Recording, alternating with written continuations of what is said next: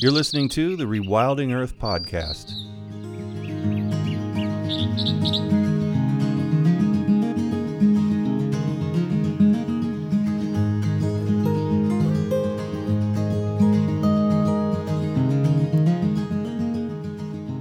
Rewilding Earth podcast is supported by businesses such as Patagonia, Catula, and Biohabitats, as well as the Weeden Foundation and listeners like you. If you love the work that the Rewilding Institute is doing, please consider donating at rewilding.org. And be sure to sign up for our weekly newsletter while you're there. Leon Kolankiewicz is Scientific Director of Numbers USA and Vice President of Scientists and Environmentalists for Population Stabilization. He's also a consulting environmental scientist and natural resources planner. Leon has assisted U.S. Fish and Wildlife Service in the preparation of long term management plans for habitat, wildlife populations, and public use at more than 40 national wildlife refuges in many states and territories. He's the author of two books and chapters in three other books, scores of technical environmental reports, a dozen studies on population growth and urban sprawl, and hundreds of articles. Today continues a thread of chats on Rewilding Earth podcast with population experts searching for a thread of more effective conversations about human population and its impact on the natural world. The last conversation I had on population was with Chris Tucker a couple of episodes ago. And we talk about a lot of new things that you don't get to talk about much because this can be a very, very contentious topic, as we all know. What are some interesting conversations you've had that have kind of steered away from the contentious parts of it and were very, very productive? Well, one of the conversations I had was about 20 years ago with my old uh, mentor at the University of British Columbia up in Canada, Bill Rees, uh, who later went on to found. Uh, the ecological, co-found the ecological footprint uh, concept and analysis with Mathis Wackernagel, one of his PhD students. And uh, Bill was visiting Washington, D.C., uh, late 90s, and said to me, if, if, if there's no other book you can read about humanity's uh, environmental or ecological plight, I would recommend a book by uh, sociology professor William R. Catton Jr., entitled Overshoot, the ecological basis of uh, revolutionary change. And I'd seen that on our bookshelves and, uh, you know, along with hundreds of other books I meant to get to someday. And after my friend and mentor's recommendation, I grabbed that book off the shelf, took it home and began devouring it and, and learned uh, to look at the human uh, predicament, uh, ecological predicament in, in a different way than I had before and in a way that didn't just uh, uh, sort of fall into a blame game. He looked at Homo sapiens as uh, an anthropologist or a scientist from Mars might look at any species here on this planet, planet or in this biosphere as one that endowed with new capacities and new technologies was overshooting its carrying capacity in a way that we see in, in nature all the time when uh, species get to islands and endowed with resources. Uh, there, there, are many, many instances of this in nature.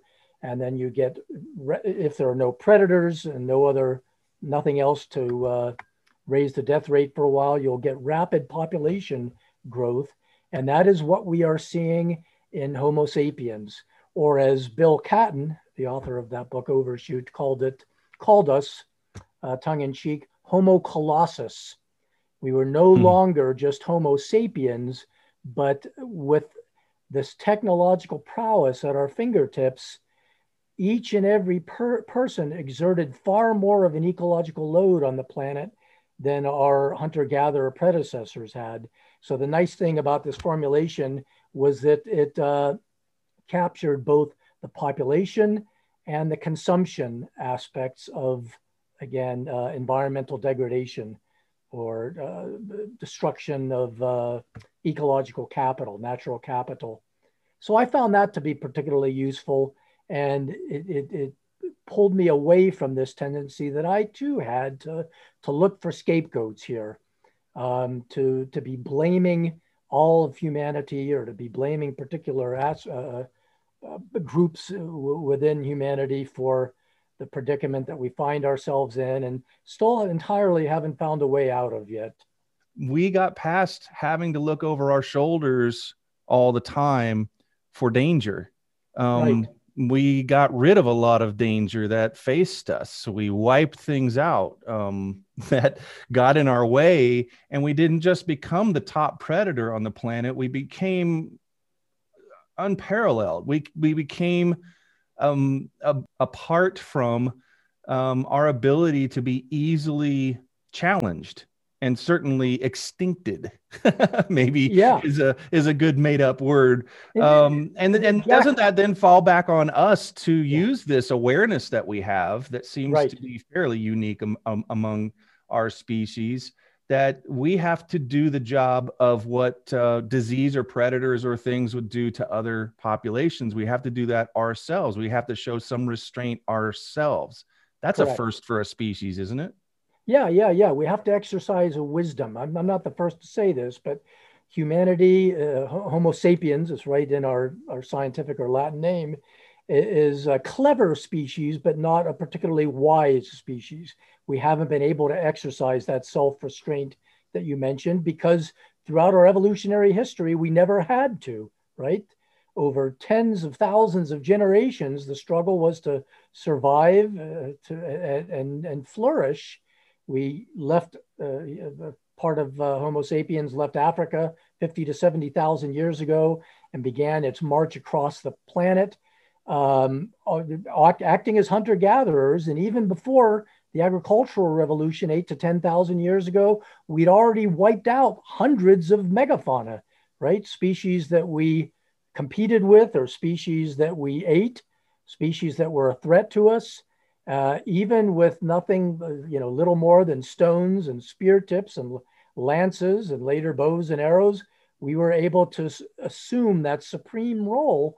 But uh, again, no one, you know, a hunter gatherer tribe in Croatia, south of the glaciers during the Pleistocene, wouldn't have known what other uh, human beings are doing in uh, North America or South America or Australia. Each, each tribe, each village, each cave was trying to survive on its own and using the tools that nature nature gave it. So again, tens of thousands of generations of this, and just in the last, really, since the Industrial Revolution, but uh, you know, with the antecedents dating back to the agricultural revolution several thousand years ago, we are having to only now check ourselves, check this ability to be quote unquote too smart for our own good. And I believe that's the title of uh, an environmental philosopher in Sweden, former Canadian by the name of uh, Craig Dilworth. It didn't have a very happy ending because he didn't uh, think there was much prospect of our learning in time to avoid ecological calamity and collapse.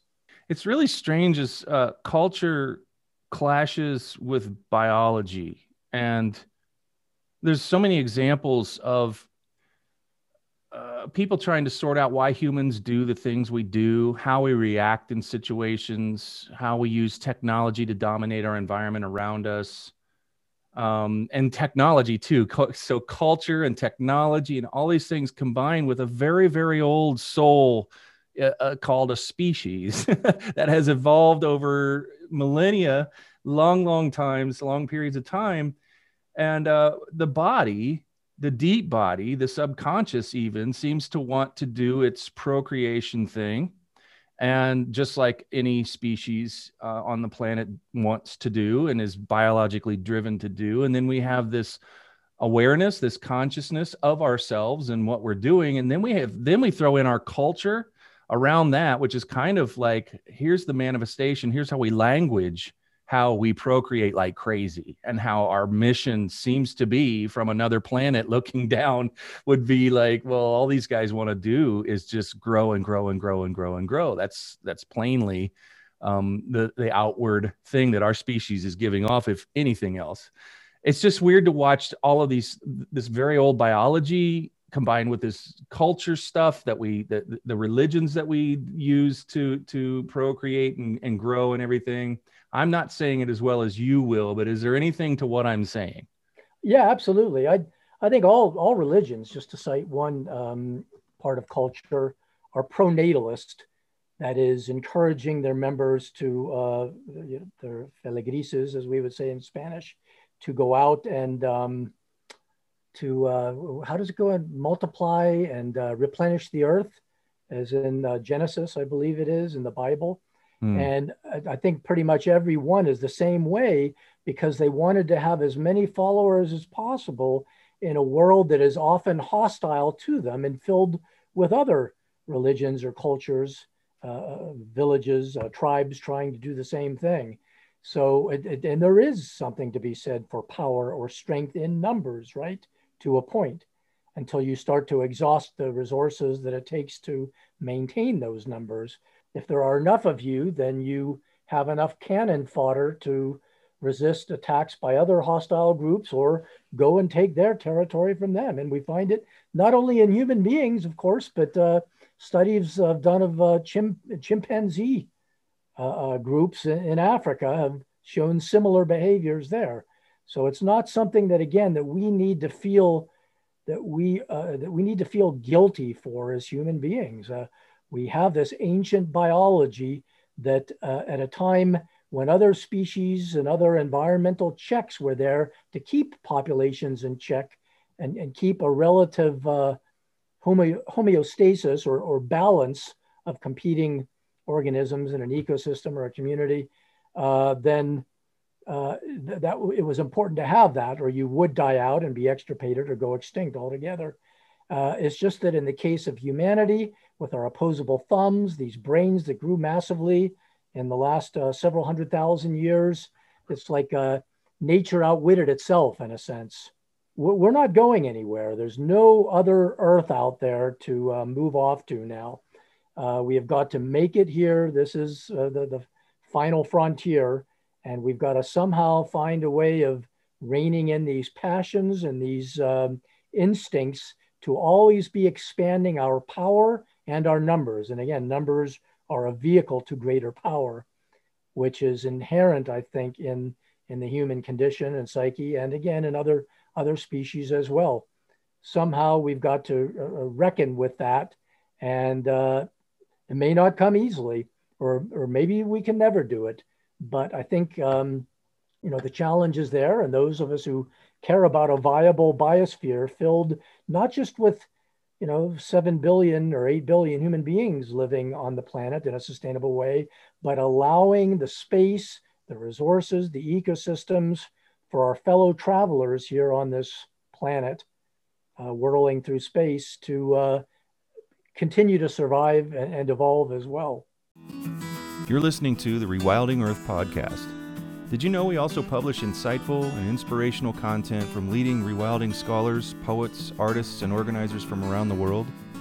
You can visit rewilding.org and sign up for our weekly digest to receive brilliant, fresh insights on everything rewilding. You'll find over a decade of articles and news from the front lines of wildlands protection and all kinds of restoration efforts. Check us out at rewilding.org and don't forget to share it with friends the militaristic view, the protectionist view of the more the better, the stronger we are as we grow our tribes. Right. That carryover never really accounted for the force multipliers that we developed, like gunpowder. And right. like, you know, for that particular reason, we wanted protection and we wanted that strength in numbers, as you said. And then we got that. We started to develop, we got more people. Then we started to develop force multipliers and we still kept on going with the more people thing. That's and, right. Yeah. And it's like we we never realized, wait a minute, why we started doing this. And then we started to tell ourselves different stories about why we were doing this, why we were growing. Now we need to grow because it says here in this Bible or it says over here in this. And there's there's compounded ways that society and culture tell us from birth what we must do and what we must do is guilt trip people who who are saying they they might not have kids and and say weird things like you're being selfish. Like that doesn't even make right. sense. That's never made sense to me.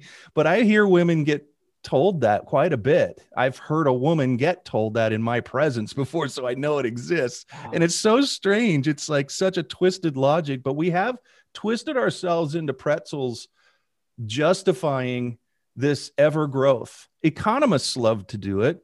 And once we had the force, force multipliers in place for economies to grow really big and strong, two things weren't accounted for. We don't all we don't need all this people power anymore to generate value in an economy. like we did before because we have these force multipliers um, that that grow economies um, and and all of the different efficiencies that we develop to do that and uh, and now we have these economies that depend on more bodies to fill banks to take out loans to to generate interest and right. put batteries in this big machine that we created inadvertently not thinking at all about how its creation or growth would affect literally biodiversity um, those two worlds don't even collide to even make that question possible. Economists are so far removed, in my view, of so many real world things that it yeah, doesn't even, yeah. it doesn't even make sense to them why we would be talking about biodiversity when we're talking about economies because they just think one way about these things, right? Yeah, yeah, they have a, a, a narrow view of what it means to be human and to survive on this planet, and really a lack of in, interest in and ignorance about the biophysical milieu that makes our survival and our prospering possible. Uh, it's only been in, well, not, not quite true. There, there have been economists and philosophers throughout history who have recognized the, the role of the environment in human well being and what we now call sustainability. But mainstream, or sometimes called neoclassical economics, discounts the environment, the earth, the biosphere, resources is little more than another factor of production, right? That can be substituted for by capital. That is, land and resources aren't important. You can simply uh, replace them or substitute capital for them. And it, it, there, in that worldview is just such a, a profound ignorance about the shoulders that we stand on in developing this complex uh, interconnected uh, global now industrialized economy. There was an infamous remark a few years ago by an economist, Nobel Prize winning economist, Robert Solow, I believe was his name. Uh, this is back in the 70s or 80s. He made a sort of a flip remark that the world can get along now, in effect, without natural resources. And what he was driving at, again, with this narrow view, was that the natural resource sector of the economy, you know, the raw materials as a portion or a percentage of the overall economic output. The GDP was growing, was shrinking smaller and smaller. And therefore, yeah, air didn't matter, water didn't matter. Uh, the fossil fuels that fueled the population explosion and much of the economic growth, explosive economic growth of the last two centuries didn't matter because what this economist saw was that they, wow, they're just 3% of the economy. Let's just get rid of that 3%. If, if we were to get rid of that 3%, we still have 97% of the economy, which is growing. So that is the, uh, the worldview that ecological economists, beginning back in the 1960s, took issue with because they were grounded in a much more ecocentric uh, view of the world, starting with people like Kenneth Boulding, the fellow who famously uh, former president of the American Economics Association, a professor of economics at the University of Colorado at Boulder, who made the made that famous quip that um, uh, to the effect that only madmen and economists believe that growth can continue forever. Words to that effect. Mm-hmm. And then you know there were other or for uh, uh, pioneers like Herman E. Daly, Louisiana State University, later the World Bank, and then the University of Maryland who began to develop what we call steady state economics, which looked to minimize, which saw the human economic system as embedded within the global ecosystem, the ecosphere or the biosphere, right? And inherently limited by it, and began to look. Uh, look you know at sustainability environmental sustainability as a goal and and trying to conceive of ways where it would be possible to minimize the so-called throughput of the flow, that is, of energy and materials through the economy while maintaining a reasonably stable and satisfactory standard of living and quality of life. Uh, but they have been, this has been an, I've been calling an emerging field for, for decades now. It's been around 50 years. It has never been accepted by mainstream or neoclassical economics. So it's been um, given short shrift, uh, marginalized, and you know who knows what it'll take for this very sensible form of economics to become the mainstream. None of the progress that we talk about on these types of chats is possible without uh, governments and without politics. I mean, that's just the way. And I think that's one of the reasons that uh, what you just said is so true. We've made it's been out there, but we've made no progress whatsoever on it all this time because uh, the people who don't want to talk about it have found it very easy to bury the topic. I mean, what level of change are we looking at here? Uh, I would say a profound, fundamental, or revolutionary change, Jack, and maybe we can do it in an evolutionary manner. But the fact is that both mainstream political parties and all of the non mainstream ones are wedded to growth. They are equally wedded to growth. Everyone believes, and there's some truth to this, that a rising tide lifts all boats, as it is said.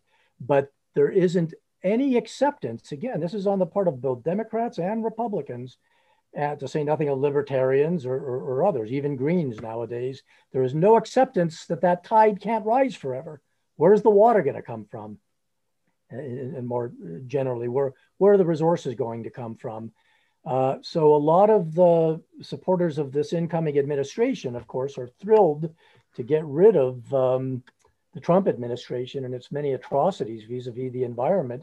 But still, you are dealing with intra- political interests here that are very much wedded to this model, uh, neoliberal, as you called it, model of growth uh, uh, ad infinitum, right? And it can't happen in a finite world without major hell to pay. So over the long, I've always taken the long range view of this. I wasn't as freaked out when the Trump administration came in because I'd lived through eight years of the Reagan administration back in the early and well throughout the 80s, pretty much most of it. And uh, Trump, uh, in my view, is worse than Reagan for the environment and sustainability. But you know, the Earth and even wilderness areas in this country survived uh, eight years of Reagan in the 1980s.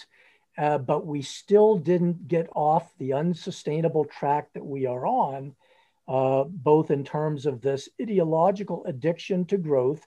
And you took the words out of my mouth when you said worshiping at the altar of growth, or as the great uh, population pundit and physicist Al Bartlett used to put it, in growth we trust. That's our mm. facto national yep. motto, not in God we trust. Uh, so, um, and what, what the Democrats, uh, just to criticize them for a moment here, seem to have forgotten is that population is part of the picture liberals uh, slash Democrats at one time were very supportive of the population issue, of, of acknowledging that there were limits to population growth, and it would be better for us to voluntarily abide by those limits rather than having nature do it in a you know four horsemen of the apocalypse type way. But as a result of um, the changing demographics of the country, Democrats two, three, four decades ago, and, and liberals, and even the environmental community itself began to pull away from or distance itself from the, the notion that it was very important to stabilize United States population and maybe even shrink it to a more manageable and ecologically sustainable size, say 100 million to 200 million. Still a lot more people than the uh, the critters were we would have displaced but a lot better than the 330 million that we're at now and climbing with no end in sight by 20 to 30 million every decade. And Democrats and, and even environmental groups, as I say, seem to have no problem with that. They believe that we can be technological wizards and enact all manner of techno fixes, green energy, uh, you know, on steroids, plaster the landscape with wind turbines and photoelectric volta- uh, panels, uh, and that'll take care of everything with no need to limit our wants and demands, including the want for ever more children or ever larger population in the country. So again, kind of stepping back and looking at things more from a long-term perspective, although I'm happy that this administration, at least superficial, no, not just superficially, ANWR is an important issue. I worked as a wildlife biologist in Alaska, and I would hate to see oil drilling on you know the Arctic plain there north of the, the Brooks Range. Uh, that's the grandest wilderness left in North America, perhaps. Uh, and, and, many, I'll be happy to see greater support for renewable energy, although I'm not convinced that uh, renewable energy is even enough to see us through. It, has been noted by other engineers and um, environmental scientists. Well, the energy sources, the sun and the wind that we are tapping into, will last as long as the sun does, another few billion years, according to the astronomers. The materials it takes to build those contraptions, wind turbines, photoelectric, uh, uh photovoltaic panels, etc., are not renewable, and uh, they they tend to wear out in a matter of 10 to 30 years and have to be replaced. That is a big uncertainty, I think, uh, dogging uh, renewable energy, and we're still too new at that game to be able to be certain whether or not it can do the heavy lifting given our, our current population size and concentrations. So I don't think we can just assume that it's a savior or a silver silver bullet. Uh, Everybody's heard this stuff. Everybody hears it every Earth Day. All of these numbers come out. Everybody goes crazy for a day, and then they all go right back to everything before.